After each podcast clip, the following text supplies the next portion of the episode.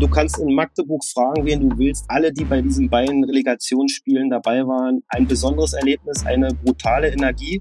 Damals kam dann der Anruf von Gerd Schädlich und sagt, okay, wir möchten dich gern haben und auch aufsteigen in die dritte Liga. Es ist ja deutschlandweit rumgegangen, dass ich der erste Trainer im deutschen Profifußball war, der mit einer roten Karte vom Platz geflogen ist. Ich sage, es ist der richtige Weg, eine U23 zu installieren. Tatsächlich ist es so, dass wir mit den Jungs vor der Saison uns Ziele erarbeiten, aber die haben nichts mit Tabellenregionen zu tun. Und das in der Situation, wo das Messer schon irgendwo am Hals war, zeigt eigentlich deutlich die Überzeugung, aber auch die Überzeugungskraft von ihnen für die Spieler, den Weg da mitzugehen. Und ich glaube, das zeichnet ja auch äh, die Marschroute von Christian Dietz aus. Wir sind jetzt die Nummer eins in der Welt. Jetzt kommen die Spieler aus Ostdeutschland noch dazu. Ich glaube, dass die deutsche Mannschaft über Jahre hinaus nicht zu besiegen sein wird. Niki Tacker, der Podcast im Fußballosten mit Robert Hofmann und Sebastian König.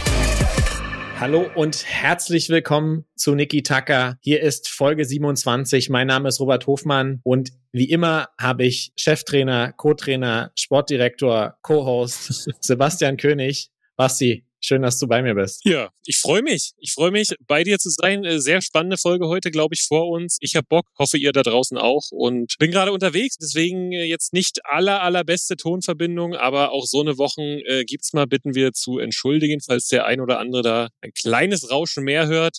Aber das macht nicht mit mir, dass ich weniger Bock habe auf die Folge. Deswegen, Robi, lass uns reinstarten. Ja, genau, du sagst es. Du bist unterwegs. Also die Aufnahmebedingungen sind so, sind so semi, aber wir haben einfach viel zu viel Bock, über den Fußball Osten und über den Fußball zu sprechen. Es ist viel zu viel passiert im Rückblick und es wird noch viel mehr passieren im Ausblick. Deswegen äh, nehmen wir natürlich auch diese Woche ähm, für euch auf. Ganz kurz zur Erwartung. Äh, ihr habt es am Folgentitel gesehen. Wir hatten den Co-Trainer vom ersten FC Magdeburg, Silvio Bankert, äh, zu Gast. Das hört ihr gleich. Großartiges Gespräch mal wieder. Wir sprechen natürlich als Top-Thema über den ersten FC Union Berlin, den Saisonstart am Sonntag in Mainz und äh, wir geben wieder wilde Prognosen ab. Und natürlich müssen wir auch ein bisschen zurückblicken auf den DFB-Pokal und wir schauen auf den aktuellen Spieltag, englische Woche in der Regionalliga Nordost. Ihr merkt selber, es ist wieder wahnsinnig viel los. Und äh, ja, dass wir nicht wieder bei anderthalb Stunden am Ende landen, lasst uns direkt mal einstarten mit unserer Prognose für das neue Champions League-Team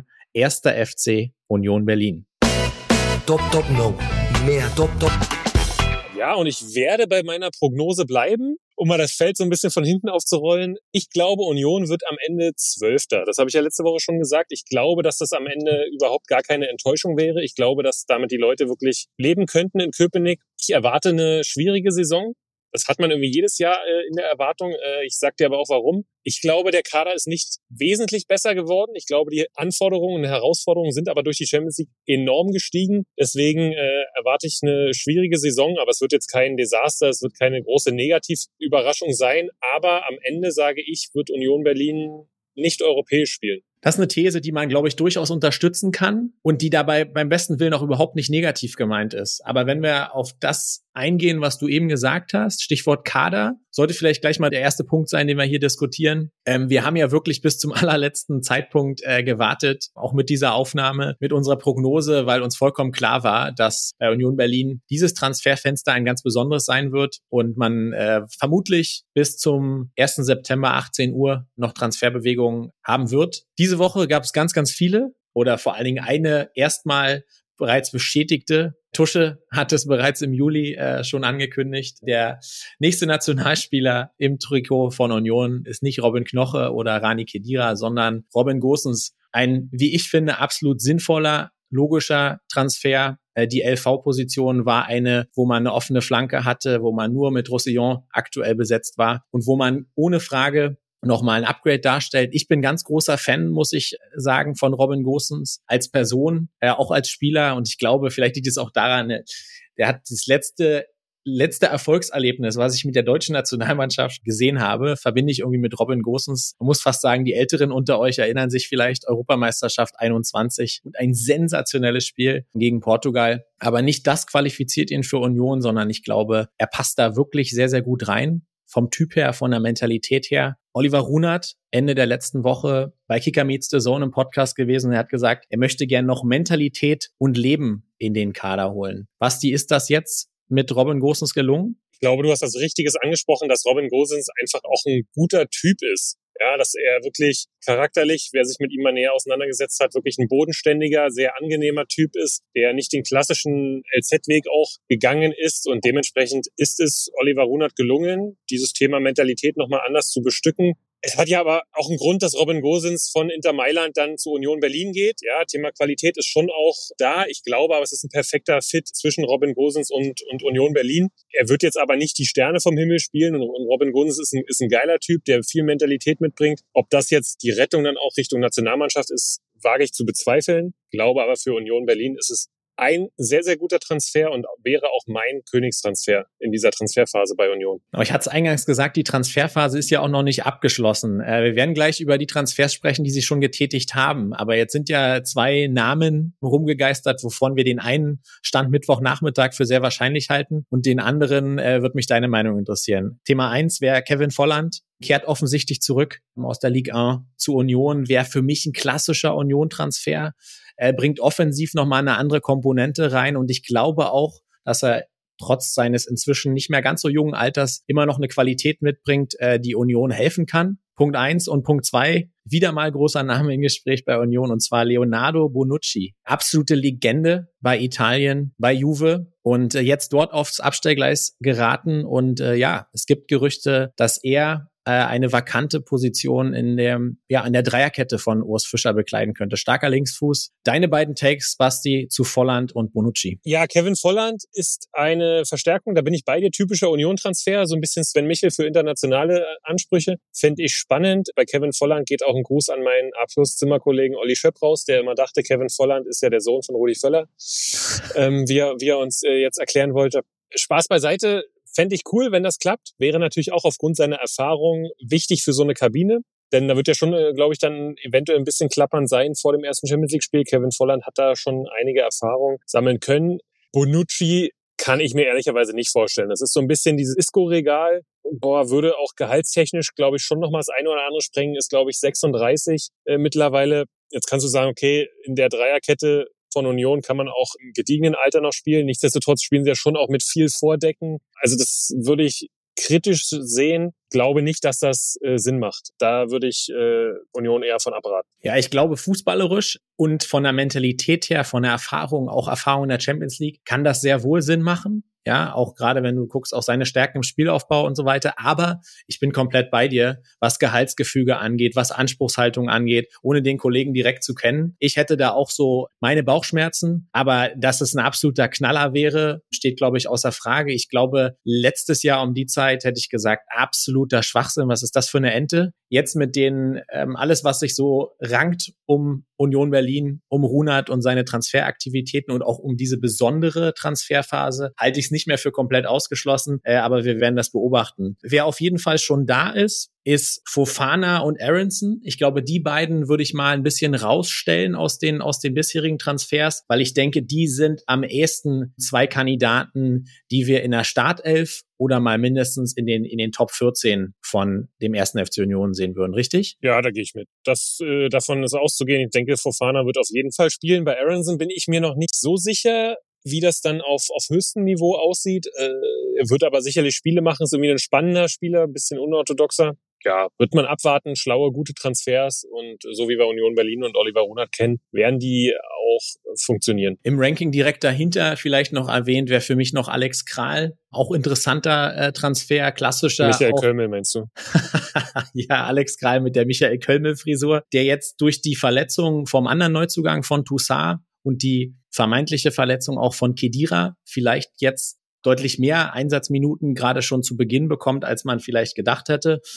Und dann hast du noch dahinter Hollerbach, Kaufmann, Schwolo, Transfers, die für die zweite Reihe, für die Breite, fürs Backup gedacht sind. Und großer Unterschied zu den Transferphasen, die wir zuvor beim ersten FC Union hatten, ähm, ist ganz klar die Komponente Abgänge, weil Stand jetzt wieder Mittwochnachmittag. Wir sind uns sehr sicher, da wird sich noch was tun. Ähm, aber hast du noch keinen Leistungsträger verloren? Was sind deine Tendenzen, Basti? Äh, wer wird noch gehen? Ich sage, Geraldo Becker wird noch gehen. Es sieht gerade mir, es ist gerade so ruhig und es sieht alles danach aus. Es gab aber die Gespräche. Ich könnte mir vorstellen, dass Union noch schwach wird und Geraldo Becker gen England wechselt. Ja, absolut keine unwahrscheinliche Komponente. Ähm, auch hier nochmal, wenn wir da nochmal das längere Interview ähm, von Runert bei KMD aufgreifen. Auch da ist er natürlich entsprechend dazu befragt worden und hat natürlich nicht direkt geantwortet. Er hat aber was Interessantes gesagt, was mir gut gefallen hat. Er hat gesagt, Ziel für uns muss es immer sein, unseren Plan durchzuziehen und uns damit etwas unabhängiger von potenziellen Abgängen zu machen. Was bedeutet das? Das heißt im Umkehrschluss, wenn ein Geraldo Becker am 31.8. oder 1.9. geht, wirst du danach nicht mehr entsprechend reagieren können. Das heißt, sie kalkulieren eher ein Überangebot im Kader ein, als am Ende nicht mehr reagieren zu können. Und äh, Thema Becker bin ich bei dir. Ansonsten, was diese Woche noch aufkam, Jordan Sibatieu eventuell zu Gladbach mit den Verstärkungen, also vor allen Dingen, wenn Volland jetzt käme, ähm, sicherlich ein Transfer, der zu verkraften wäre. Und nochmal, das ist so klassisch die Bestätigung von Union. Spieler transferieren, Spieler kommt, Spieler funktioniert oder funktioniert nicht. Und wenn er nicht 100% funktioniert, ich glaube, das kann man so ein bisschen bei Jordan sagen. Also ein Behrens hat da eine ganz andere ähm, Rolle noch gespielt. Dann wird er eben weiter transferiert. Und das ist, glaube ich, eine Sache, die ich für nachvollziehbar halte. Und dann ein bisschen überraschend, äh, Le Denis kam auch noch auf, dass er eventuell wie viele andere aktuell in Saudi-Arabien im Gespräch ist. Richtig, Robi, und da werden wir dann auch mit euch da draußen noch diskutieren, wer denn nun Union verstärkt und wer vielleicht noch wehtut als Abgang. Robi, ich glaube, Königstransfer sind wir uns einig. Wer ist denn dein Geheimtipp für Union? Und äh, so eine richtige Prognose habe ich jetzt dir auch noch nicht entlocken können am Tabellenplatz, ne? Nee, also Tabellenplatz, fangen wir, fangen wir mal damit an. Ehrlicherweise, es ging mir in den letzten Jahren genauso. Ich kann mir nicht vorstellen, dass Union nochmal einen draufsetzt, was das angeht. Aber glaube, dass sie eine zumindest souveräne Saison absolvieren werden und ähm, wahrscheinlich knapp am internationalen Geschäft scheitern werden. Also meine Prognose für Union Berlin ist Platz acht Und äh, Geheimtipp, vielleicht ein Brandon Aronson, Leihspieler von Leeds, könnte so einer sein, der vielleicht ja jetzt so ein bisschen auch im Schatten von potenziellen Königstransfers wie Robin Gosens oder dann vielleicht auch Kevin Volland sein könnte. Aber Aronson könnte ein Kandidat sein, der für mich der Geheimtipp der Saison ähm, in Berlin sein könnte. Wen hast du auf der Uhr, Basti? Wer ist für dich ein potenzieller Geheimtipp im Kader vom ersten FC Union? Also Robi, ich bin ehrlich, so einen richtigen Geheimtipp sehe ich gar nicht, weil irgendwie alle Unionsspieler hat man schon eine gewisse Erwartung daran ich selber oder gehe mal aus meiner Überzeugung war jetzt bei Alex Kral nicht so euphorisch, weil ich dachte, okay, ein Schalke-Spieler, der so, hm, naja, vor sich hinspielt, glaube, da äh, wird es jetzt keine Party irgendwo in Köpenick gegeben haben, weil Fans gesagt haben, jetzt haben wir endlich Alex Kral. Aber ich glaube, dass das so ein Spieler sein könnte, ähnlich wie Kedira, die so irgendwie komplett mit Konstanz und Einsatzbereitschaft und viel Laufaufwand dann überzeugen und eine wichtige Rolle für Union Berlin spielen. Deswegen wäre das so vielleicht der Spieler, wo ich sage, der, der nimmt die größte Entwicklung und wäre eine positive Überraschung bei Union. Ja, und ich hatte es ja eben schon gesagt, was deine These noch stützen könnte, ist, dass er vielleicht gerade zu Beginn mehr Einsatzzeit bekommt als gedacht. Über Toussaint und Kedira und die Verletzungen haben wir gesprochen. Sollte Leduni tatsächlich noch gehen, dann wird er ziemlich sicher mehr Spielzeit bekommen. Also jemand, den wir auf jeden Fall äh, entsprechend beobachten werden. Du hast gerade gesagt, Party in Köpenick. Wo definitiv äh, Party in Köpenick sein wird, ähm, werden die mindestens drei Champions League-Spiele Olympiastadion sein. Wir haben letzte Woche darüber gesprochen, ähm, dass Union eine Dauerkarte zunächst für Mitglieder angeboten hatte. Dann ist unmittelbar das System abgestürzt, weil die Nachfrage so groß war. Du hast jetzt schon, ohne äh, die Gegner zu kennen, 40.000 Dauerkarten für die Champions League verkauft. Der Hype ist unglaublich groß. Erstes Training in der alten Försterei mit Robin Gosens war besser besucht als früher die Heimspieler in der Regionalliga. Also da ist schon wahnsinnig viel Hype da. Basti, inwiefern ist der Hype-Train und alles, was sich um das Thema Union rankt, für dich eine Gefahr? Oder siehst du den Verein und alles drumherum auch stabil genug, um zu sagen, wir können, wie du prognostizierst, auf Platz 12 einfahren am Ende der Saison und es wird uns als Verein nicht umschmeißen. Wenn ein Verein dafür stabil genug ist, dann ist das der erste FC Union Berlin. Ich sage auch aufgrund der Führungsetage um Dirk Zingler werden sie immer die Ruhe behalten, sind die Euphorie gewohnt. Sie sind die Euphorie Bundesliga, da sind sie reingewachsen. Sie sind in die Euphorie, die Nummer eins in der Stadt zu sein, sind sie reingewachsen. Und äh, dementsprechend würde ich mir da überhaupt keine Sorgen machen. Es wird äh, Rückschläge geben. Auch die gab es in den letzten Jahren. Also ich bin ehrlich, ich mache mir erst Sorgen, wenn Urs Fischer weg ist. Ja, und der Trainer des Jahres wird hoffentlich nicht so schnell äh, von Bord gehen. Du hast gerade angesprochen, äh, das Reinwachsen in neue Rollen. Zum Reinwachsen in neue Rollen zählt auch, dass Union Berlin mehr und mehr zum Favoriten in Begegnungen, in Bundesliga-Begegnungen äh, werden wird. Wenn wir das Pokalspiel angucken, will ich nicht groß Worte verlieren. Man hat 4-0 bei Astora Waldorf gewonnen, relativ souverän. Das Einzige, was aufgefallen ist, dass man die Formation etwas offensiver gestaltet hat. Basti, für dich ein Anzeichen, dass man mehr Varianz äh, mit reinbringen will, wie man zukünftig gegen vermeintlich unterlegene Gegner agieren will? Kann man so interpretieren. Allerdings ist auch das schon bei Union immer mal wieder vorgekommen. Klar willst du dich flexibler gestalten, weil sich der eine oder andere jetzt auch auf das äh, 5-3-2 vielleicht besser eingestellt hat. Ich glaube aber, dass es am Ende äh, auf die Grundformation äh, von Urs Fischer wieder äh, hinauslaufen wird und ja, dementsprechend würde ich da jetzt auf die Aufstellung des Pokalspiels äh, nicht so viel geben, sondern gehe ehrlicherweise davon aus, dass Union den Fußball spielt, der sie erfolgreich gemacht hat. Ich habe die Favoritenrolle angesprochen äh, und damit vielleicht der Übergang zum Saisonstart. Jetzt am Sonntag FSV Mainz 05, dann am zweiten Spieltag in Darmstadt.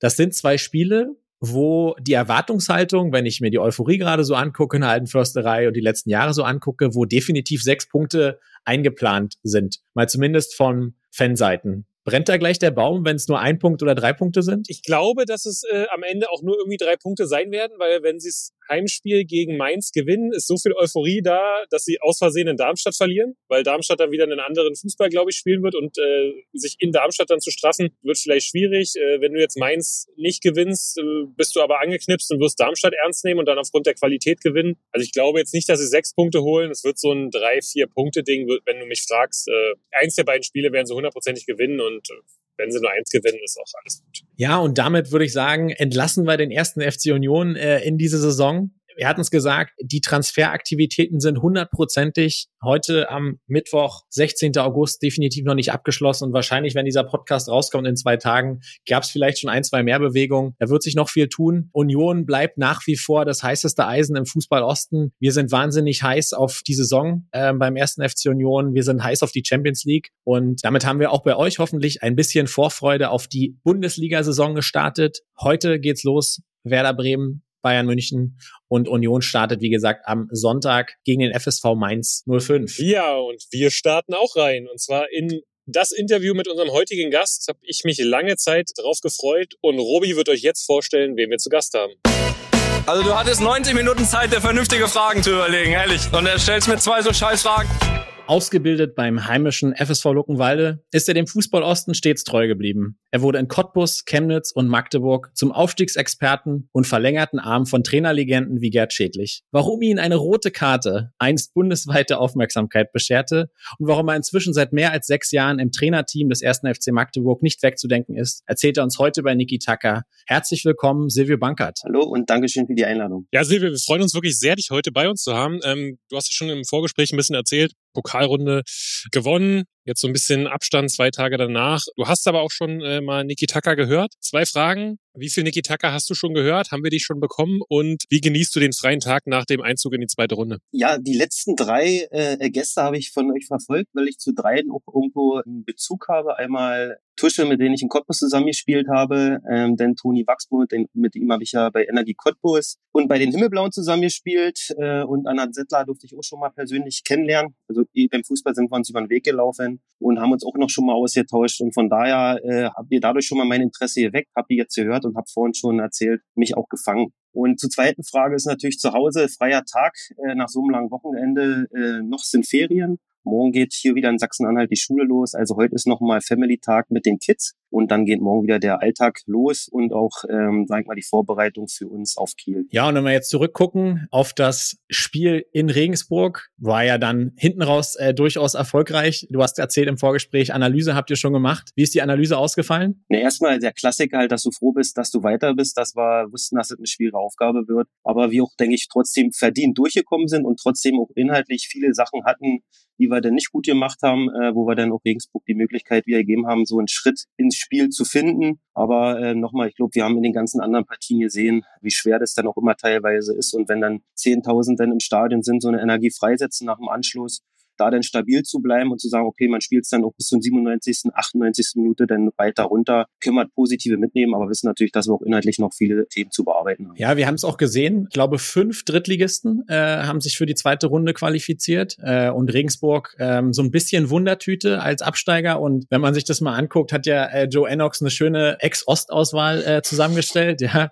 also mit Gebhardt, Eichinger, Ballas, Hut, Hottmann äh, und dazu noch Eisenhut auf der Bank. Viele alte Bekannte aus dem Fußballosten. Aber ganz kurz noch dazu, war Regensburg so, wie ihr sie erwartet hattet oder durchaus überraschend? Nein, also schon so, wie wir es erwartet haben. Haben natürlich noch mit Alexander Bietroff in der Startelf gerechnet. Ist ja nun auch noch ein alter Bekannter von äh, äh letzter Saison. Und ich denke, bei Joe Enox weiß man auch, was man bekommt. Also eine kompakte Mannschaft, die Gruppe zu Werke geht, äh, mit vielen Eingaben arbeitet. Und ich finde auch Regensburg den Kader so, wie sie ihn zusammengestellt hat, kann er noch in der dritten Liga eine gute Rolle spielen und sind auch jetzt stabil aufgetreten. Und demzufolge ist schon das auf uns drauf zugekommen, was wir erwartet haben haben, aber wir im Umkehrschluss auch ihnen eigentlich ihre Stärke wegnehmen wollten und da aber zu viele Fehler auch gemacht haben, um sie dann auch in ihr Spiel dann reinzuholen. Und Silvio, kann man sagen, damit ist der Saisonstart gelungen? Er könnte schlechter sein, aber ich glaube, ihr habt es ja auch schon mal thematisiert. Äh, Wiesbaden waren wir natürlich nicht ganz zufrieden gewesen. Soll jetzt auch nicht überheblich klingen, aber wir wollten natürlich da die drei Punkte schon dann mitnehmen, auch wenn es ein Auswärtsspiel ist. Aber so wie das Spiel gelaufen ist, dass du dann Überzahl bist plus Führung, dann dürfen wir uns, glaube ich, auch schon mal ärgern, äh, denn dass wir da zwei Punkte liegen lassen haben. Aber grundsätzlich äh, sieht man, glaube ich, Mannschaft ist stabil. Also das aus der vergangenen Saison, aus der Rückrunde, die Stabilität auch mitgenommen. Und das ist für uns erstmal eine gute Erkenntnis. Plus, dass ich denke, dass wir auch in der Breite da ordentlich zugelegt haben und die anderen Spieler da auch äh, schon auf ihre Einsatzzeit brennen. Und das ist natürlich für uns als Trainerteam äh, die optimale Voraussetzung, um Konkurrenzkampf zu haben, gutes Level im Training zu haben und dann auch äh, weiter Zug im Training zu haben. Und ich denke mal, das ist ja auch die Tabellenregion, wo ihr am Ende hin wollt, oder? Das ist ja wieder eine gute Frage, aber es war ein bisschen abgedroschen, wenn man sagt von Spiel zu Spiel, aber tatsächlich ist es so, dass wir mit den Jungs vor der Saison und Ziele erarbeiten, aber die haben nichts mit Tabellenregionen zu tun, sondern geht es wirklich um jedes einzelne Spiel, was man sagt, welche Werte wollen wir haben pro Spiel, geht es um Laufleistung, äh, geht es um Abstoppbewegungen, geht es um Sprints, geht um Positionsspiel, um Dribblings. Und die Sachen wollen wir jede Woche abrufen. Und äh, wenn wir die jede Woche irgendwo hinkriegen, dann werden die anderen Ergebnisse von alleine kommen und die Platzierung ebenfalls. Also von daher ist es wirklich auch der Tat Tatsache entsprechend und unsere Denke dann, jedes Spiel so zu nehmen, auszuwerten, anzugehen, unsere Inhalte im Spiel zu sehen. Ihr spielt am Sonntag äh, bei Holstein Kiel. Äh, die haben tatsächlich auch rein von der Punkteausbeute sind die sogar noch mal einen Ticken stärker als ihr in die Saison gestartet äh, mit zwei Siegen. Wie ist die Marschroute für das Auswärtsspiel am Sonntag bei Holstein? Wieder unser Spiel auf den Platz zu bringen. Ähm, ja, wir hatten ja zu einen gestern Regensburg ausgewertet, aber natürlich da auch schon wieder Kiel vorbereitet. Also da haben wir uns auch schon die ersten Bilder angeguckt und einen Plan zurechtgelegt. Der Vorteil bei uns ist, äh, muss ich wirklich sagen, dass wir da immer eher auf unsere eigenen Stärken gehen. Klar, die gegnerischen Stärken mit einbeziehen, aber dann doch bei uns bleiben. Kleinigkeiten anpassen, wird außen überladen, wird Zentrum überladen da ein bisschen auf den Gegner einzugehen und da grundsätzlich wieder bei uns zu bleiben. Und ich glaube, das zeichnet ja auch die Marschroute von Christian Tietz aus, bei sich zu bleiben, eigene Stärken zu spielen, egal wie die andere Mannschaft aufgestellt ist, welche Liga die spielen und das auch immer wieder abzurufen. Und von daher, klar, fahren wir hin, wollen eine gute Leistung bringen, unser Spiel auf den Platz bringen und dann wird das Ergebnis von alleine kommen. Du hast das Spiel angesprochen. Mich interessiert noch, wie denn deine Rolle auch während des Spiels aussieht. Wir sehen dich als quasi der Mann mit dem Knopf im Ohr. Wie sieht denn die Aufgabenteilung auch aus mit äh, den anderen beiden Co-Trainern? Also aktuell ist es so, André Kilian und ich als Co-Trainer beim Spiel mit dabei, Andreas Schumacher betreut dann die Spieler, die nicht im Kader sind äh, am Spieltag sozusagen. Während des Spiels, hast du richtig gesagt, bin ich mit dem Headset mit unserem Spielanalysten Kevin Walicek verbunden, der von oben das Spiel schaut und auch gleichzeitig mitträgt. Äh, bis zur Halbzeit ist es erstmal natürlich auch das Ziel, denn zehn mitzunehmen, wo wir sagen, die wollen wir verbessern. Dann kommt Christian an oder wir stimmen uns ab, welche Zähne wollen wir in der Halbzeit zeigen, um gleich da auch schon mal äh, den Spielern ein paar Lösungen dann anzubieten. Wie viele Szenen zeigt ihr da ungefähr? Also es können mal auch sechs sein, wollen natürlich immer so wenig wie möglich haben, schmeißen dann auch nochmal raus, aber in in der Regel würde ich mal so sagen äh, vier bis fünf, dass da schon mal auch klare äh, Lösungen an die Hand gegeben werden.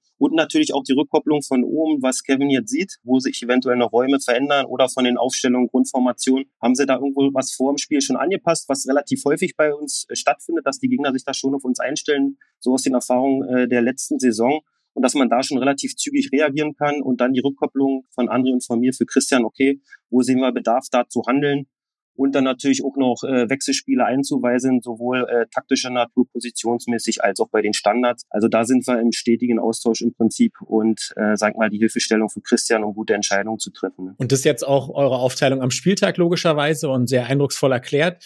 Wie muss ich mir die Aufteilung dann im Tagesgeschäft, im Trainingsbetrieb vorstellen? Also wer macht da was bei euch? Ähm, wir haben immer so, dass wir einen Trainingsplan mit den Inhalten, sag mal monatlich, den arbeitet Christian schon voraus. Wir als Co-Trainer schauen dann nochmal rüber. Auch nochmal in der Woche dann nach dem Spiel eventuell, wo wir sagen, okay, da müsste man noch Anpassungen vornehmen. Das wird dann zusammen im Staff besprochen, die Woche dann durchgegangen. Und dann ist die Aufteilung eigentlich so, dass wir auf dem Platz häufig in Gruppen arbeiten. Da bin ich für die Abwehrspieler logischerweise ein bisschen verantwortlich als ehemaliger Abwehrspieler. Dann macht André Kilian die Mittelfeldspieler und Andreas Schumacher die Offensivspieler. In großen Spielformen äh, coachen war so, dass eben vorher Christian sagt, okay, du nimmst die Defensive, du nimmst die Offensive, welche Schwerpunkte haben wir? Da teilen wir uns rein. Und nebenher läuft halt das Gruppentraining noch in der Form ab, dass jeder am Trainer noch seine Spieler hat, mit denen er dann Videoanalysen betreibt, vor und nach dem Spiel, um alle Leute da auch abzuholen und auch mitzunehmen, auch übrigens die, die nicht gespielt haben, auch beispielsweise Trainingssequenz zu zeigen, zu sagen, okay, wo wollen wir uns verbessern? Ja, also komplett mit bei, äh, bis hin zu Spielvorbereitung, dass man sich logischerweise austauscht, wer hat wen wie gesehen und mit dem Spielanalysten dann die Spielvorbereitung betreibt und sagt, okay, welchen Plan wollen wir gehen und wie wollen wir die Gegner angehen. Also eigentlich ein kompletter Austausch und wie ich auch finde, äh, wertvoller Austausch, äh, weil glaube ich sind sehr breit aufgestellt im Trainerteam, dass da jeder seine Erfahrung mit einbringen kann. Und äh, ich glaube, dafür Christian immer viele Lösungen parat haben und er kann sich dann aussuchen, welche er möchte oder er sagt, klar, da geht der Weg hin und von daher, ähm, ja, denke ich, dass wir da auch gut aufgestellt sind. Ja, und vermutlich wird das ja auch das Erfolgsgeheimnis des ersten FC Magdeburg sein. Wenn du die Folge mit Tusche gehört hast, hast du auch gehört, wen er als besten Zweitligatrainer sieht. Für dich vielleicht nicht ganz überraschend, aber was sind denn so die Besonderheiten oder was fällt dir sofort ein, was diese Besonderheit Christian Titz, also was macht ihn am ehesten aus? Ich glaube, das ist die, erstmal die Erfahrung und die absolute Überzeugung in dem, was er macht kann vielleicht ein Beispiel äh, nennen, was ich damit meine. Die ersten drei Spiele von Christian Tietz hat er alle verloren, wo er damals kam in einer heiklen Situation, dritte Liga. Was wäre vielleicht die normale Reaktion vom normalen Trainer? Stellt sich erstmal um, stellt sich hinten rein, erstmal defensiv kompakt stehen etc. Und wir haben eigentlich im dritten Spiel, wo dann schon viel gemeckert wurde, na der Ballbesitz, was soll der denn bringen? Das Spiel haben wir verloren, aber wir haben da inhaltlich so viele Fortschritte gesehen und gesagt, okay, der Weg ist der richtige und Christian Tietz hat seine Überzeugung äh, äh weiter durchgespielt, sprich mit hohen Torwart, äh, mit mutigem Spielaufbau, mit Positionsspiel. Und das in der Situation, wo das Messer schon irgendwo am Hals war, zeigt eigentlich deutlich die Überzeugung, aber auch die Überzeugungskraft von ihm für die Spieler, den Weg der mitzugehen, dass der im Endeffekt erfolgreich ist, auch in schwierigen Situationen. Und das zeigt, glaube ich, das Beste eigentlich die Überzeugung, die er seine Spielweise hat, gerade in solchen Drucksituationen, dem dann treu zu bleiben. Ja, und ich glaube, das ist ja was, was äh, letztes Jahr tatsächlich auch herausgestochen ist, weil ne, es war sehr eng zum Winter aber ihr wart trotzdem 17. und habt trotzdem den entsprechenden äh, Fußball weitergespielt. Und ich glaube, das ist ja sehr, sehr gut ausgegangen, äh, wie wir wissen. Und da äh, gab es auch sehr, sehr viel Lob von allen Seiten. Und noch mal eine andere Frage zu deiner Rolle. Inwiefern bist du denn in, äh, sagen wir mal, in Transfers involviert? Und also arbeitest du zum Beispiel einen Alternativplan aus, wie es ohne Daniel El Fadli aussehen könnte? Ah, du bereitest schon gut vor, glaube ich, ne? muss ich sagen. äh, also ich habe Zeiten erlebt, wo wir in der Sommerpause uns Videos angeguckt hatten, äh, um Transfers zu tätigen, wo wir als Trainerteam komplett auch äh, mit eingespannt waren. War auch teilweise so letztes Jahr, dass andere Kian da zig Videos sich angeguckt haben, dass wir uns nach dem Training GMT hingesetzt haben und noch Spieler gesichtet haben. Jetzt haben wir dieses Jahr zum Glück, was auch für mich die weit logische Weiterentwicklung ist, mit Rico Balza jetzt einen Chefscout bekommen sozusagen, der das auf dem Tisch hat und der dann halt mit einer Auswahl von Spielern schon kommt, also eine reduzierte Auswahl von Spielern, die dann schon ins Profil passen und worüber man denn spricht sozusagen. Also demzufolge sind wir da schon involviert, aber es wird natürlich jetzt weniger, was in, in großen Fällen ja auch normal ist, eine Scouting-Abteilung dann irgendwo zu haben. Von daher ist aktuell der Stand so. Silvio, ich habe es angesprochen, wenn man dich am Spielfeldrand sieht, bist du eher der ruhige, dann auch der vielleicht äh, mit dem mit dem analytischen Blick und klar musst du ja auch hören, was du von von oben vom Analysten äh, gesagt bekommst. Nichtsdestotrotz, äh, Robi hat es im Teaser angesprochen. Gab es da mal die erste rote Karte für einen Offiziellen draußen? Bring doch mal die Hörer auf Stand. Was war da los und was ist vor allem auch deine beste Entschuldigung dafür? Es ist ja deutschlandweit rumgegangen, dass ich der erste Trainer im deutschen Profifußball war, der mit einer roten Karte vom Platz geflogen ist. War leider auch noch ein Live-Spiel im ZDF, Eintracht Braunschweig übrigens, ähm, wo dann natürlich auch äh, ganz Fußball Deutschland gleich teilhaben durfte. Im Endeffekt war die Situation so, dass wir ähm, 3-2 hinten gelegen haben, 88. Minute in etwa muss es gewesen sein. Der der Ball zu mir fliegt und ich ihn wieder schnell ins Spiel reinbringen wollte. Dem Braunschweiger Spieler, der am Boden gelegen hat, da wo der Freistoß äh, stattfinden sollte, leider getroffen habe. Und der Schiedsrichter äh, hat das natürlich dann als Unsportlichkeit gewertet. Hab ein Spiel äh, Sperre dafür bekommen und war mir in dem Sinne eine Lehre, dass ich zwei Sachen geändert habe. Zum einen, während des Spiels habe ich keine Fußballschuhe mehr an, um mich daran zu erinnern, dass ich kein Sportler mehr bin in dem Sinne. Und zum zweiten ähm, war das auch ein Abendspiel und ich war den ganzen Tag im Büro gewesen und habe dann gemerkt, okay, vor so einem Spiel vielleicht auch mal äh, noch mal eine Stunde runterzukommen und nicht die ganze Zeit in der Arbeit zu sein, um sich dann auch emotional und auch geistig dann auf so ein Spiel vorzubereiten, dass dann nicht irgendwelche Handlungen entstehen, die dann der Mannschaft nicht nutzen. Super interessante äh, Reflexion. Und äh, wenn wir ganz ehrlich sind, ich glaube, Marcel Bär ist ja der Spieler, den du damals getroffen hast. Du hast dich wirklich gut informiert. Du hast es dir nochmal angeschaut, oder was? Ja, ich habe es mir nochmal angeguckt. Und äh, glücklicherweise konnte er ja gerade so seine Karriere noch fortsetzen und äh, kann jetzt zum Glück hoffentlich auch äh, bei Aue das ein oder andere Tor erzielen. Aber ja, ich meine, ähm, ist natürlich irgendwie eine äh, unpopuläre Berühmtheit, aber du hast das ja auch äh, super erklärt. Und ich finde es auch spannend, dass du entsprechend äh, Reflexionen daraus gezogen hast. Noch zwei kurze Fragen, die dein Trainerdasein betreffen. Du warst auch Kapitän mehrfach in deiner Spielerkarriere. So, und jetzt wirkt es ja irgendwie so den Rückschluss auf, hey, du bist jetzt sechs, sieben Jahre Co-Trainer. Hast du für deine Karriere noch irgendwie den Plan, auch mal selbst ins erste Glied zu gehen, zu sagen, ey, Cheftrainer ist schon was, was ich gerne noch mal machen wollen würde? Ja, aber ich habe mir auch, äh, als die Fußballkarriere war, ähm, zwei Leitlinien gesetzt fürs Leben irgendwo. Auf der einen Seite im Sport, im Fußball tätig sein zu dürfen, aber auf der anderen Seite auch eine Familie zu haben und zwei Kinder zu haben. Und ich möchte auch die Kinder groß werden sehen und ein Teil ihres Lebens sein. Und wenn du dich dann für die erste Linie entscheidest sozusagen, dann bist du natürlich auch immer erstmal der Erste, der dann irgendwo den Platz räumen muss, wenn es dann nicht so laufen sollte. Und demzufolge war für mich klar, okay, ich habe ein privilegiertes Leben hier in Magdeburg äh, mit einem super Verein, wo ich schon viele Höhen und Tiefen erleben durfte, plus dass ich meine Kinder hier vor Ort habe und ich kenne Kollegen halt, die, äh, weiß ich nicht, 500 Kilometer entfernt von der Familie leben, die ihren Job machen dürfen, ihre Liebe machen dürfen, aber die Familie selten sehen. Und da sage ich mir, ist aktuell der Stand so, dass ich mit dem Leben absolut glücklich bin, aber natürlich auch sage, zehn Jahre weiter, wenn die Kids dann auf eigenen Beinen stehen, die Erfahrungen, die ich jetzt hier gesammelt habe in so einem Verein mit so vielen tollen Trainern, dann auch mal selber selber anzuwenden und die letztendlichen Entscheidungen zu treffen für so einen Verein, wird auch das Ziel irgendwann sein. Aktuell nicht, ist noch ein bisschen in weiter Ferne, aber logischerweise die Erfahrung auch irgendwann mal selber anzuwenden und die Richtung dann vorzugeben, gar keine Frage. Wie ist denn deine Einbindung Richtung Nachwuchsbereich? Und sag uns doch mal, wie sinnvoll die Einführung der U23 bei euch war, weil es ist ja gerade so ein bisschen die Diskussion im deutschen Fußball. Wir haben es auch begleitet, halten es für sehr sinnvoll. Jetzt bist du ja nun quasi live dabei. Wie sind deine Erfahrungen? Erstmal muss ich ja sagen, meine sportliche Laufbahn, ich rede dann eher mal von Laufbahn als von Karriere, war ja bei der U23 von Energie Cottbus und wir damals als 21 Jahre war ich da, damals dritte Liga spielen durfte, hat uns natürlich unheimlich viel dann auch gegeben für die, für die weitere Laufbahn. Und wenn du jetzt hier einen Riesenaufwand im NLZ betreibst bis zu U19 und dann aber 99 Prozent deiner Spieler sagen musst, hier ist dann Schluss, dann ist es natürlich auch schwierig für die Weiterentwicklung der Spieler, sich dann den nächsten Schritt irgendwo zu erarbeiten. Dann bilden wir halt für andere Vereine aus. Aber dann könnte man ja auch sagen, man kann ja auch den Rest sein lassen, weil im Endeffekt dann auch schwierig wird, sofort in den Profikader zu rücken. Demzufolge äh, bin ich ein Fan von der U23 als Auffangbecken und auch als Weiterentwicklungsmöglichkeiten für junge Spieler zum einen, zum anderen natürlich auch äh, Spielzeit auch für äh, junge Profis zu geben, die vielleicht gerade bei uns ein bisschen hinten dran sind und Spielmöglichkeiten zu geben. Ich weiß, dass es immer ein Riesenaufwand ist, auch für einen Verein mit Kosten verbunden, aber ich sage, es ist der richtige Weg, eine U23 zu installieren war ja vor ein paar Jahren der Trend, dass da alle irgendwo diesen, diesen Schwanz abgeschnitten haben bei in vielen Vereinen und gesagt haben, okay, wir brauchen es nicht. Viele kommen jetzt zurück, macht aus, wie gesagt, aus meiner äh, Sicht auch Sinn, da wieder äh, mehr zu investieren und da auch den jungen Spielern den Schritt zu ermöglichen, im Männerbereich sich erstmal durchzusetzen. Du hast den, den Übergang im Prinzip schon eben selber äh, sehr galant eingeleitet. Wir wollen auch über deine Spielerkarriere sprechen oder deine Laufbahn, äh, wie du es gesagt hast. Du hast mal gesagt,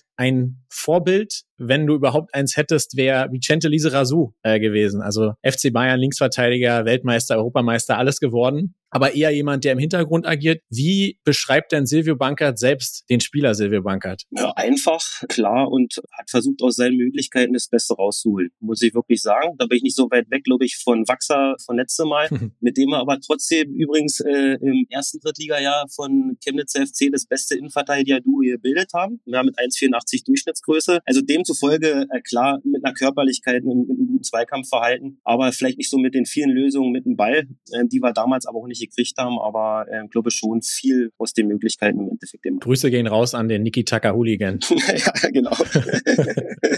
Wenn wir mal aber am Anfang starten, deiner Laufbahn, die hat beim FSV 63 Luckenwalde begonnen. Die treuen Hörer werden es wissen, wir, wir sprechen auch das eine oder andere Mal über Luckenwalde, mittlerweile ja etablierter Verein äh, in der Regionalliga Nordost. Wie sind denn aktuell noch so deine Verbindungen nach Luckenwalde und wie siehst du die Entwicklung? Ja, muss sagen, dass ich wöchentlich eigentlich mit Michael Braune telefonieren, den aktuellen Trainer äh, vom FSV, ein sehr guter Freund von mir, dass wir uns da austauschen und ich mir sehr gerne die Spiele vom FSV angucke oder auch er schickt mir die Videos rüber im Prinzip. Und selbst da ist es ja ebenfalls so, letztes Jahr hatten sie eine schwierige Saison gehabt, aber Micha ist auch äh, seiner Philosophie da irgendwo auch treu geblieben und das eigentlich zeichnet es für mich eigentlich aus, bloß dass sie jetzt noch junge Spieler dazugeholt haben. Ich sehe die Rolle so, dass sie sich etabliert haben und für mich wird auch so ein kleiner Überraschungskandidat. Jetzt weiß ich, haben sie gestern nochmal äh, auf den Sack gekriegt, aber ich weiß, dass da Micha auch wieder durchgehen wird und ich finde es einfach toll, auch diesen mutigen Ansatz dort zu verkörpern. Ja, egal welche Widerstände kommen, ob du auswärts spielst oder zu Hause, deiner Philosophie da treu zu bleiben. Und ich denke jetzt mit der jungen Mannschaft, die sie da haben, dass da auch noch ein paar Schritte kommen werden. Und nochmal auch für alle Amateurtrainer da draußen irgendwie, also was da für tolle Arbeit geleistet wird, neben der Arbeit, neben der Familie, denn immer diesen Anspruch noch zu haben, natürlich ja auch bei Micha, denn immer kommen, gib immer da nochmal einen Tipps, äh, sich weiterentwickeln zu wollen, einfach klasse und äh, nicht nur einfach zu sagen, ich schmeiß jetzt einen Ball hoch und, und lass da die elf kicken, sondern auch mit Sinn und Verstand und von daher äh, sehe ich sehr positiv die Entwicklung, weil ich auch weiß, dass da im Umfeld viele Leute mitarbeiten, die da auch mit aus wenigen Mitteln dann äh, viel rausholen werden. Ja, du hast es ja gehört, wir sind echt auch große Fans von dem, also nicht nur von Michael Braune selbst, sondern auch von dem, was in Luckenwalde äh, geleistet wird. Du bist ja da nicht nur in der Jugend gewesen, sondern bist tatsächlich auch da geboren. Äh, inwiefern ist deine Family noch im Verein involviert? Na, meine Mama hat äh, lange auch am Kassenhäuschen gesetzt, war auch bei den Ringern äh, sehr aktiv gewesen äh, im Vorstand dort. Äh, mein Bruder ist jetzt äh, noch beim LSC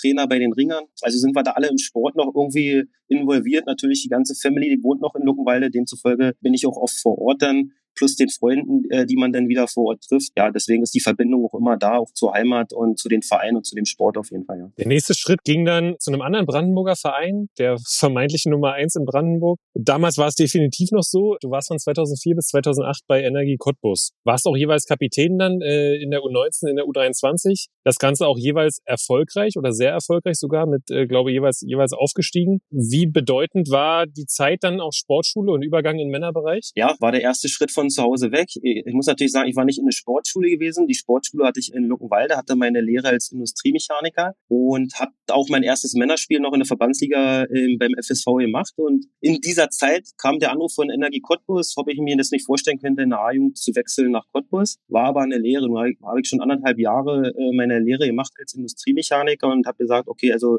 du möchtest erstmal einen abgeschlossenen Beruf haben. Das hieß für mich dann, okay, den Wechsel zur Energie wollte ich trotzdem gern machen äh, früh um sechs arbeiten gehen bei Ina Scheffler KG, 14 Uhr Feierabend drüber äh, ins Auto, ihr setzt 130 Kilometer nach Cottbus und dann äh, viermal in der Woche Training machen plus dem Spiel. Und war eigentlich die lehrreichste Zeit für mich, zu wissen, wenn du irgendwas erreichen möchtest um Fußball, wie viel du dafür investieren musst im Prinzip. Weil dann gab es nicht so viel Freizeit dazwischen. Ja, da ging es halt nur Arbeiten und Sport. Und die Erfahrung, die ich damit gesammelt habe, ich durfte bei Ede Geier mal ein Spiel mitmachen mit Pat Sander, Trainingslager Oberhof, hieß dreimal Training. Ähm, erste Trainingseinheit war dann die Skisprungschanze hochlaufen, dann war es nochmal Kraftkreis gewesen und äh, dann nochmal Laufeinheit. Also ähm, erzähle ich auch häufig mal unseren jungen Spielern eigentlich, wie auch mal so eine Vorbereitung ablaufen kann, wo dann nicht über Belastungssteuerung gesprochen wird, sondern erstmal über Machen. Und ja, dann natürlich auch viele Bekanntschaften da geschlossen. Äh, wie gesagt, mit Tusche beisp beispielsweise schöne Erfahrungen gehabt. Da eine Anekdote erzählen darf, ist äh, haben wir bei Tusche im Garten bei seinen Eltern mal eine kleine Feier gemacht von U23. Und damals gab es ja noch so diese Bierbomben und als junger 19-Jähriger, da wurde ja in so einen Trichter dann ein Liter Bier reingekippt und äh, getrunken. Und da ist natürlich Tusche seine äh, Mama angekommen und wollte es auch machen und hat das Ding weggezogen.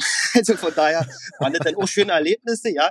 Und jetzt äh, trifft man halt wieder viele Leute, irgendwo, die im Fußball sich durchgesetzt haben und ja, weiter so diesen Sport verfolgen. Und demzufolge war eine erste wichtige Erfahrung für mich und deswegen kann ich es, glaube ich, ganz gut nachvollziehen als junger Spieler, denn so im Männerbereich Fuß zu fassen. Wir haben da unsere ersten Spiele auch bei Dynamo Dresden gemacht, in Essen gemacht, in Düsseldorf gemacht. Also es waren dann super Erfahrungen, die dann, glaube ich, schwer werden, wenn du erstmal als junger Spieler zum anderen Verein kommst, so zu erreichen. Und demzufolge hat es mich dann da auch geformt, sozusagen, da auch Verantwortung schon zu übernehmen in der Zeit. Und also ein wichtiger Schritt einfach auch für mich und in meiner Entwicklung. Dann. Ja, schöne, schöne Anekdoten, die du da berichtet hast. Sowohl die privaten als auch die vom, vom Trainingsplatz. Mit Patrick Sander bist du jetzt wahrscheinlich auch äh, immer noch sehr, sehr eng im Austausch, logischerweise. Und ja, nach deiner Zeit dann von Cottbus hat es dich dann nach Chemnitz verschlagen. Wie kam es dazu? Kam dann irgendwann ein Anruf, hey, kannst du dir vorstellen, hier rüber zu kommen zum CFC oder wie lief das ab? Na, eigentlich war Energie Cottbus und dann erste FC Magdeburg, musste richtigerweise sagen. Das war die erste Station nach Energie Cottbus. Als junger Spieler auf der Suche gewesen, äh, war auch mal eine Woche bei Harz auf Mittelurschien zum Probetraining. Da hat es dann oh. äh, damals leider nicht geklappt. Und dann kam der Kontakt damals mit ersten FC Magdeburg zustande und das war so eigentlich so die erste Station dann in der ersten Männermannschaft im ersten FC Magdeburg und ähm, ja, da die ersten Erfahrungen in der ersten Mannschaft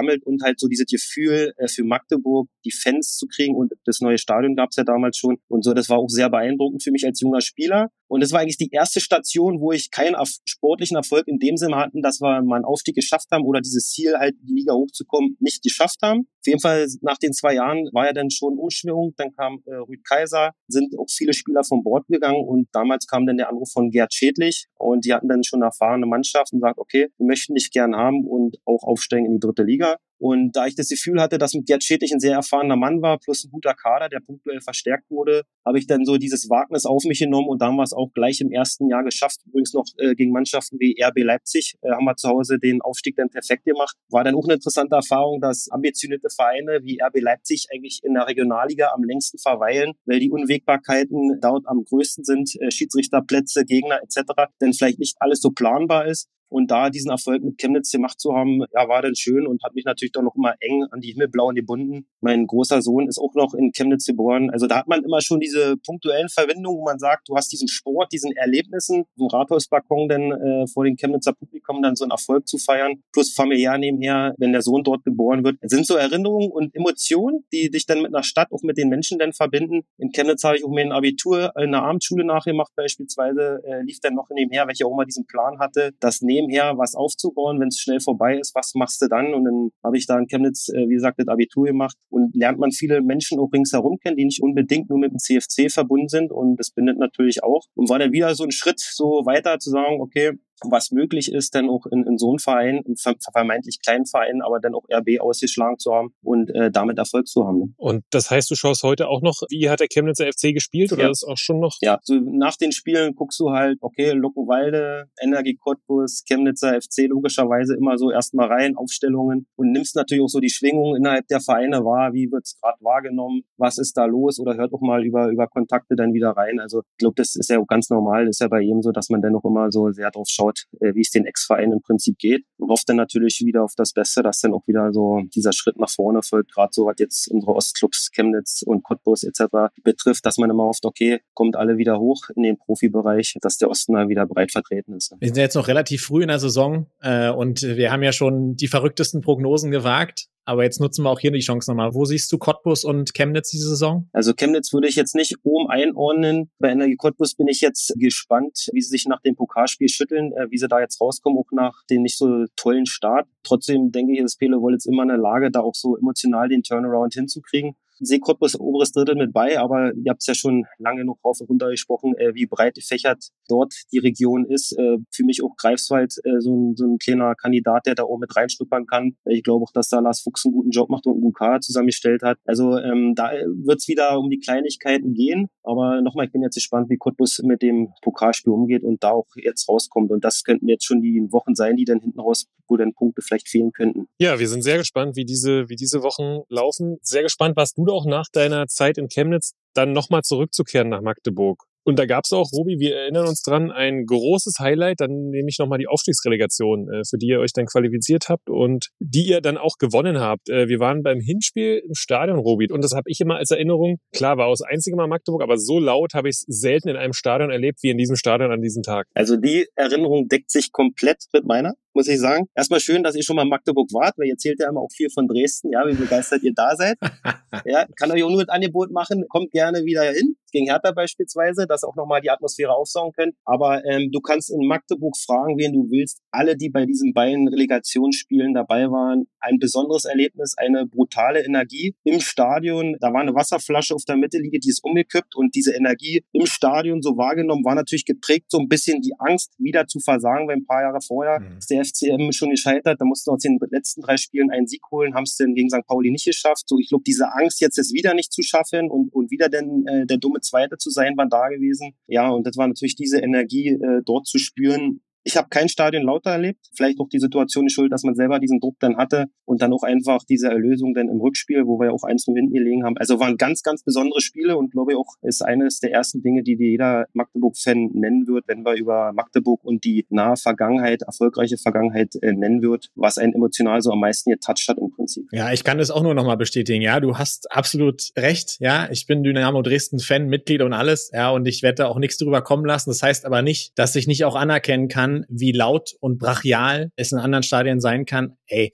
und dieses Fußballclub Magdeburg, alter Verwalter, das hat sowas von gescheppert und das werde ich auch wirklich nie in meinem Leben vergessen. Und es wirkte damals auch so ein bisschen wie dieses Hallo wach, hier ist der FCM wieder. Und das war ja. so ein Feeling. Ja, man kann, wie gesagt, über Reli streiten, wie man will, aber diese Momente, wenn sie dann positiv ausgehen, sind natürlich der absolute Wahnsinn. Ja, da müssen wir, da kann man sie natürlich auch nochmal, Jens Hertel da auch, auch so Vater des Erfolges, auch damals mit Mario Kalnick, der dann auch schwere Entscheidungen getroffen hat, vorher mit Andreas Petersen, da sind sie Zweiter geworden, hat er gesagt, okay, wir wechseln den Trainer und das natürlich auch dann für viele Fans vielleicht in dem Augenblick nicht nachzuvollziehen ist und dann diesen Schritt dann auch zu machen mit Jens Hertel. Also war ein tolles Erlebnis und Offenbach die Mannschaft, wenn wir uns die nochmal anschauen, äh, die waren ja schon vier, fünf Wochen vorher durch gewesen, fußballerisch ganz anderes Level als wir. Aber da war halt so eine Truppe, die so auch ein bisschen äh, Mentalitätsmonster waren und gesagt haben, okay, wir sind die Außenseiter, wir hauen alles rein und hat, glaube ich, auch ganz gut funktioniert im Zusammenhang mit unserem Fans. Und ja, dass man dann eben, wenn man geschlossen als Verein dann auftritt, schwere Entscheidungen in den Gremien treffen muss und dann mit Mannschaft und Fans dann so ein Spiel angehen, zeigt dann auch wieder, was die Gemeinschaft ausmacht und welche Power man dann entfalten kann. Und das ist aus meiner Sicht auch bei vielen anderen Vereinen das große Problem, dass da viele Strömungen immer in Traditionsvereinen sind, die dann genau das immer unterbinden, weil jeder eine Idee hat und dann sich nicht treu bleibt und sagt, okay, welchen Weg wollen wir gehen? Und bei Union Berlin ist es ja genau das Gleiche. Ja, muss ja nicht jeder den Fußball mögen, den sie machen, aber die sind alle davon überzeugt und haben es über Jahre hinweg durchgezogen und dann hast du irgendwann Erfolg. Wenn jedes Jahr ein neuer Trainer kommt und alles umgeschmissen wird, wird es natürlich schwer, kontinuierlich Erfolg zu haben. Interessante Parallele übrigens auch äh, zu dem Thema Kollektiv und Geschlossenheit und Wucht schlägt Qualität. Ja, wenn wir an Wachser denken und seine Beschreibung zu Zwickau gegen Elversberg. In der Reli, da war ja die, die Ausgangslage eine ähnliche. Also sehr interessant, dass da offensichtlich doch irgendwie Parallelen da sind. Ja, ja ist auch äh, die große Erkenntnis eigentlich, oder wir brauchen ja auch nur Freiburg-Heinheim anschauen. Sind ja jetzt nicht die größten Vereine, aber äh, wenn jetzt HSV so viele Jahre in der zweiten Liga Probleme hat, dann hat das ja auch seine Gründe und die sind äh, in erster Linie für mich genau in diesen Regionen dann zu suchen, äh, wenn mehrere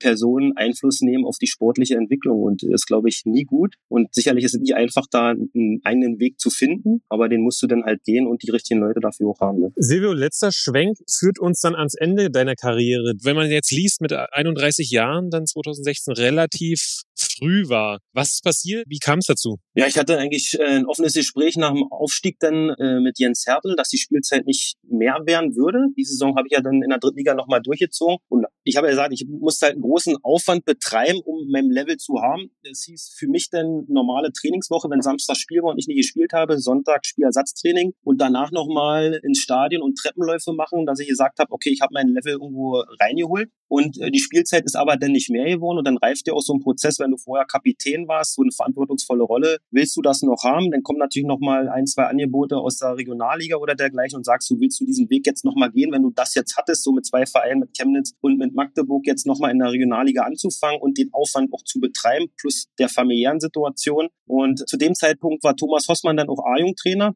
der mich dann damals auch in der A-Jung von NRW Cottbus geholt hatte. Und da hatte sich irgendwie so ein Kreis dann geschlossen und sagte, Mensch, du, ich bräuchte eigentlich noch jemanden, der mich dann bei der A-Jung unterstützt. Und diese Punkte ließen so diesen Entschluss in mich reifen, okay, irgendwann das Ende naht eh, Bundesliga-Profi werde ich auch nicht mehr werden. Und dann in der Situation zu sagen, okay, wenn du jetzt diesen Übergang schaffst, vom Spieler zum Trainer erstmal und reinschauen zu können in die Prozesse, die da ablaufen, das ist eigentlich ein guter Weg, weil ich hatte eigentlich auch noch ein Jahr Vertrag als Profi, gesagt, okay, wir packen den beiseite, haben uns hingesetzt, ähm, gehst in diese Trainerschiene mit rein und habe dann gesagt, okay, ich versuche es einfach mal und war jetzt aus jetziger Sicht natürlich der richtige Schritt, dann viele Erfahrungen zu sammeln. Aber nochmal, hätte ich mir nie erträumen lassen, deswegen habe ich halt Abitur nachgemacht, dann Fernstudium angefangen, BWL weg, immer so diese Standbein und diesen Übergang vom Profi ins normale Leben, sage ich mal, gehen wollte und ist letztendlich so gekommen und hätte es mir nicht besser malen können, aber es war nicht abzusehen gewesen und war dann eigentlich so dieser Prozess in mir, okay, wenig Spielzeit, aber dann auch zu sagen, okay, du kannst im Sport und in diesem Verein bleiben. Ah, darum sind solche Spiele ganz gut auch mal, dass du wieder mit beiden Boden der Tatsache bist Zum Abschluss, äh, Silvio, wollen wir ein bisschen auf deine verschiedenen Trainerkollegen eingehen, die du inzwischen beim FCM schon durchlaufen hast. Deswegen wäre jetzt die Idee, wir nennen dir einen Cheftrainerkollegen, aktuell oder ehemalig, und du beschreibst den jeweiligen Cheftrainer mit einem Wort. Puh. Kannst natürlich gerne danach noch weiter ausführen, aber so was wäre spontan, was dir einfallen würde zu den Trainerkollegen, die du bisher hattest beim FCM? Und äh, ja, Basti, fang gerne an. Jens Hertel. Besessen. Mhm. Wow. Michael Oenning. Gelassen. Stefan Krämer. Verrückt. Pele Wollitz. Emotional. Thomas Hossmann. Arbeiter. Und Christian Tietz. Kann man mit dem Wort, wird, jetzt habe ich bei allen hingekriegt, ne? Jetzt habe ich bei allen hingekriegt und jetzt äh, da ist jetzt schwer, weil es ein bisschen komplexer ist, da ein Wort jetzt drin zu bringen. Ich muss jetzt vielleicht mit einem Satz sagen, verändert das Spiel. Ja, das nehmen wir. Und so haben wir die Folge echt genossen. Also mir hat es riesigen Spaß gemacht. Ich hoffe, euch da draußen auch, äh, so ein bisschen auch die Rolle des Co-Trainers mal mitzubekommen. Man hat gemerkt, wie du für den Fußball Osten brennst. Äh, deswegen ich freue mich sehr, dass das geklappt hat. Sag nochmal Danke. Und ich glaube, du hast Robi auch schon so ein bisschen von Dresden, die Elb aufwärts äh, getrieben. Ja, also ich glaube, es hat auch mit Robi schon was gemacht. Vielleicht kann ich ja ein verbindendes Element sagen. Äh, Im Urlaub bin ich von Magdeburg nach Dresden mit dem Fahrrad am Elbweg gefahren. Also oh. beide Städte miteinander vereint. Also demzufolge ist das auch möglich, dass man beides machen kann.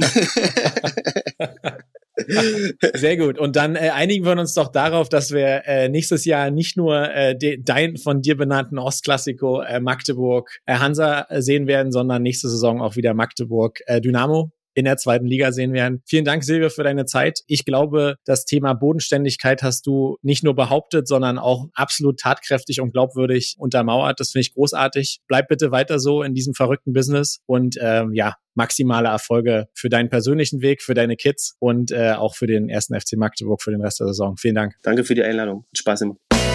Also du hattest 90 Minuten Zeit, dir vernünftige Fragen zu überlegen, ehrlich. Und er stellst mir zwei so scheiß Fragen.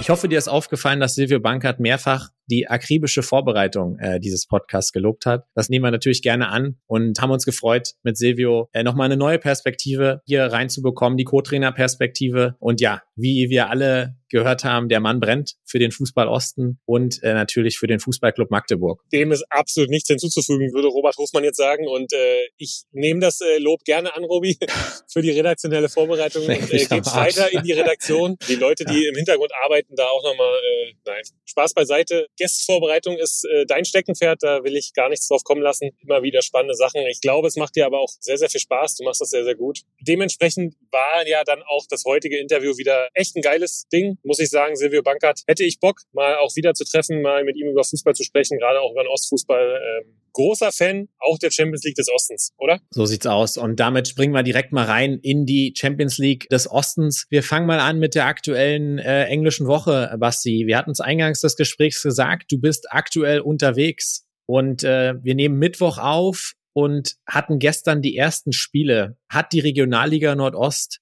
gestern in Luckenwalde ein neues Traumduo gesehen? Ja, vermutlich. Also nicht mehr Bonnie und Clyde, nicht mehr Max und Moritz, sondern Andy und Tolly.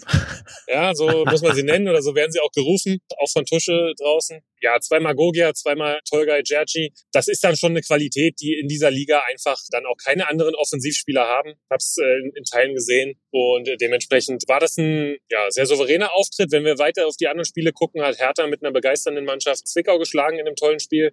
Und der BFC ist gestrauchelt gegen Meuselwitz, wobei man halt Meuselwitz sagen muss, wurde so ein bisschen auch unterschätzt, hat jetzt aber gegen Lok gewonnen ähm, mit dem neuen Trainer Georg Martin Leopold. Scheint da ein, ja, vielleicht neuer Plan, ein bisschen neue Ansprache reingekommen zu sein, was den Zipsendorfern gut tut. Und ja, wie schwer das äh, dann sein wird, auch in äh, Meuselwitz zu gewinnen, wird dann äh, der FSV 63 dann sicherlich heute Abend auch feststellen. Ja, du hast den Dienstag damit rund gemacht. Mittwoch, wie gesagt, für uns jetzt heute Abend am Aufnahmetag erwarten uns auch nochmal ein paar Kracher. Sicherlich herauszustellen, Live-Spiel äh, Rot-Weiß Erfurt, Bastis Aufstiegsfavorit gegen Chemie Leipzig und FC Hansa Rostock 2 vor vermutlich großer Kulisse im Ostseestadion gegen Energie Cottbus. Babelsberg Jena, auch geile Begegnungen und Chemnitz Greifswald wow, also da ist ganz, ganz viel drin und ähm, es wird aber auch das große Wundenlecken sein, ähm, weil was unsere Regionalligisten offensichtlich nicht können, oder zumindest nicht in diesem Jahr können, ist DFB-Pokal. Äh, wir waren sehr euphorisch vergangene Woche und sehr ernüchternd am äh, Ende des Wochenendes. Wir haben eine Regionalliga Nordost-Bilanz von drei Spielen und 0 zu 19 Toren im DFB-Pokal lebt, Basti. Ein Nüchter trifft's, glaube ich, sehr, sehr gut. Also ich muss äh, wirklich sagen, natürlich äh, bei mir dann noch vordergründig das Spiel von Energie Cottbus gegen Paderborn. Ein deftiges 0 zu 7, aber auch ähm, Lok holt sich sieben Dinge ab. Obwohl, da muss man sagen, Lok hat eine starke erste Halbzeit gespielt, hatte auch zwei große Chancen durch Dombrova und Siane. Aber am Ende, ja, kriegt Lok auch sieben Dinge. Jena verliert chancenlos wirklich gegen Hertha. Und der Klassenunterschied ist deutlich geworden. Ich hätte mir das in einem oder anderen Spiel äh, anders gewünscht, aber man muss festhalten, die Regionalliga Nordost äh, ging mal richtig baden im DFB-Pokal. Ja, das kann man gar nicht groß anders formulieren. Noch vielleicht die Ergänzung auch zu jener Hertha. Du hast gesagt, Hertha drückend überlegen und auch in der Höhe mit 5-0 verdient als Sieger vom Platz gegangen. Aber wir wissen auch, dass bei solchen Spielen auch das auf die Kleinigkeiten ankommt. Und jetzt komme ich mit hätte, wenn und aber, aber Pascal Verkamp hat in der vierten Minute so einen Riesen auf dem Fuß, den sie ganz klar ähm, zum 1-0 machen und dann kommen die Komponenten rein, die du eingangs gebracht hast oder letzte Woche gebracht hast. Härter, schlechter Saisonstart. Ich weiß nicht, ob das das Ergebnis im Endeffekt komplett gedreht hätte, aber so haben wir es an einigen Plätzen gesehen. Jena habe ich eben beschrieben, du hast gesagt, Lok echt starke erste Halbzeit gegen Frankfurt gespielt, zwei Riesen liegen lassen und dann ähm, ist im Endeffekt dann war die Qualität aber dann wohl zu groß. Äh, abgerundet äh, wurde das Klatschenwochenende äh, für den Fußball Osten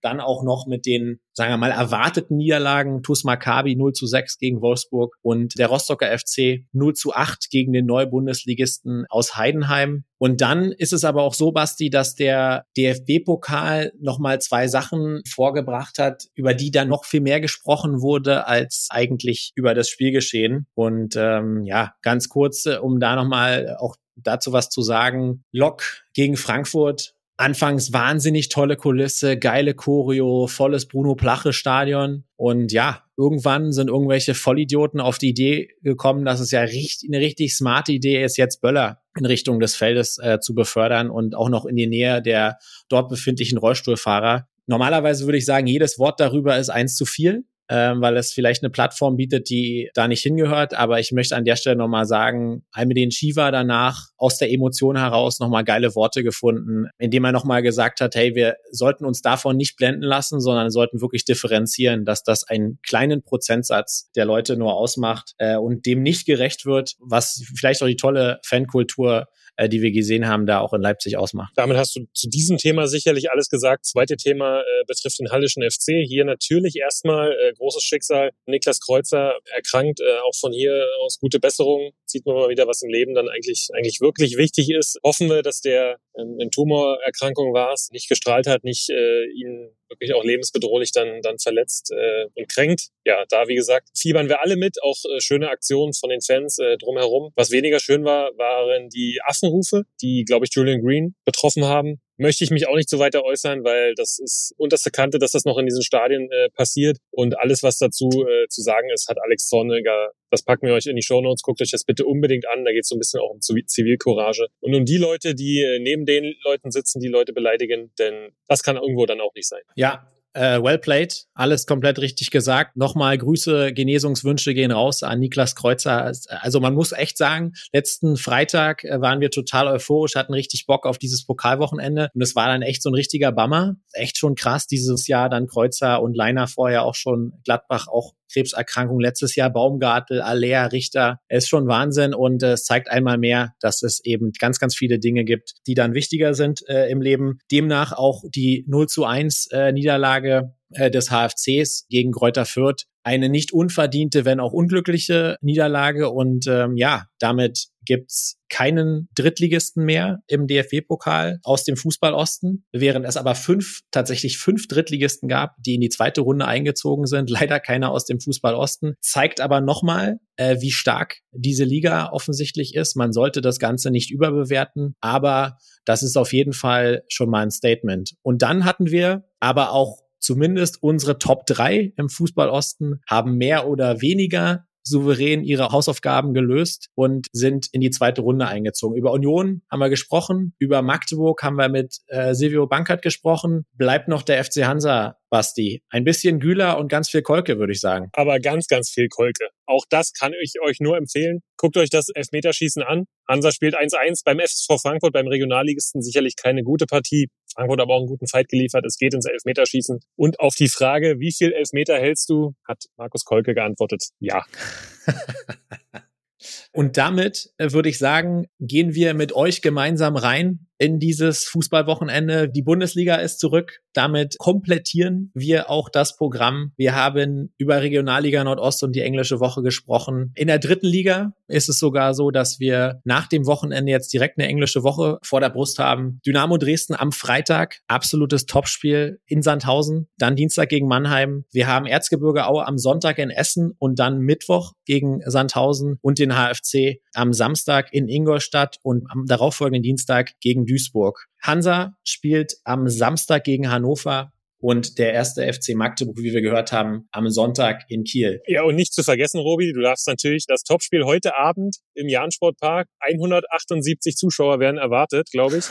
äh, VSG Alklinike gegen Hertha 2 äh, nicht vergessen, ne, in deiner Ankündigung. Also so, so ehrlich müssen wir sein und das Spektakel werde ich mir geben. Ist dir einfach ganz besonders langweilig oder äh, was bewegt dich dazu, dir diesen Klassiker am Freitagabend zu geben. Also bei allem Respekt für die beiden Mannschaften gibt es natürlich Spiele, wahrscheinlich auch in der Liga, die stimmungsvoller sind. Es sind natürlich zwei Truppen, die Fußball spielen und Fußball spielen wollen und werden. Ja, aber ich bin ehrlich, das ist nicht die Intention, warum ich äh, da bin. Im Rahmen meiner Lizenz, äh, im Rahmen der Abschlusslizenz absolvieren wir auch Praktika und äh, ich hospitiere in dieser Woche bei Hertha BSC in der Akademie vor allem und darf mir im Rahmen dessen auch äh, U19, U17 und äh, das U23-Spiel anschauen. Äh, hatte auch schon Austausch mit Zecke Neundorf, Benny Weber. Also sehr offene, sehr coole Kommunikation dort, die ich im, am Olympiagelände mal wahrnehmen und reinschnuppern darf. Hab da schon viele spannende Leute getroffen, gesprochen, äh, kennengelernt. Auch äh, Thomas Bräuch, den sicherlich der eine oder andere von euch kennt, der wirklich inhaltlich und wissenschaftlich äh, auf einem ganz, ganz hohen Niveau dort arbeitet. Deswegen ja, bin ich dankbar für die Zeit und hoffe auch, das Spiel heute Abend wird dem gerecht. Ja, coole Nummer, Basti. Ich bin gespannt, was du äh, am Ende der Woche äh, dann auch nochmal berichtest. Und ja, wenn wir beim Thema Stadionbesuch bleiben, äh, freue ich mich auch, Basti, dass wir in diesem Monat tatsächlich es endlich schaffen, noch zweimal zusammen ins Stadion zu gehen. Wir haben es mehrfach versucht, angekündigt, Einladungen erhalten, so wie jetzt auch von Silvio Bankert. Aber ich freue mich sehr darauf, am 22. mit dir zu Dynamo gegen Waldhof zu gehen und dann in der gleichen Woche noch zu Hansa gegen Osnabrück. Da habe ich richtig Bock drauf und äh, ja, das wird cool und dann haben wir hier noch mal können wir hier noch mal einen anderen atmosphärischen Schlag in diesen Podcast reinbringen. Und äh, ja, in diesem Sinne abschließende Bemerkung. MDR-Tippspiel. Ihr seid nochmal herzlich eingeladen, der Niki Tucker Gruppe beizutreten. Wir packen euch den Link dazu in die Show Notes. Letztes Wochenende waren meine Tipps relativ unterirdisch. Davor waren sie sehr, sehr gut. Äh, führt dazu, dass, glaube ich, alle drei, die in diesem Podcast zu tun haben, ja, ganz eng beieinander sind. Stoßt gerne dazu. Wir freuen uns über jeden, der dazu kommen möchte. Genau. Und ihr könnt auch noch aufholen. Also es ist noch nicht viel passiert. Wir haben noch nicht so viele Punkte geholt. Also kommt auch gern jetzt noch in die Gruppe oder wenn ihr schon angefangen habt. Und an Matze Boron sieht man auch, also selbst Torhüter können mittippen. Deswegen ist da wirklich jeder eingeladen. In diesem Sinne, schönes Wochenende und sportfrei. sportfrei. Niki Tacker, der Podcast im Fußballosten mit Robert Hofmann und Sebastian König.